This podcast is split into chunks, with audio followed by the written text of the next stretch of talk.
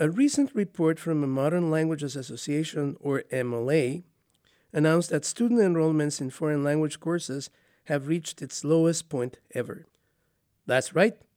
Unless it's English, students in American universities are taking fewer foreign language courses than before. One may wonder why is this news? Why does it matter? Doesn't everyone already speak English? Actually, we all should be concerned about this news.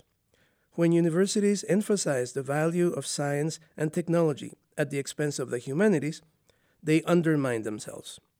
They claim to offer an education, but without the humanities, all they do is training.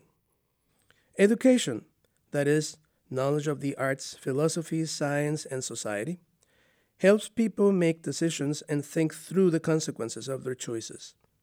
If we do away with education and choose training, not only will we face assessments hastily made, but this country will lose its intellectual power and relevance.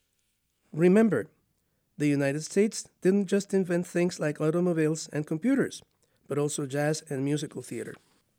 What can we do to counter this trend? Support local cultural efforts. Talk to teachers, representatives. Encourage studying to learn, not to work. We still have time to prevent the loss of culture for which nothing can prepare us. I am Francisco Solares Larrave, and this is my concerned perspective.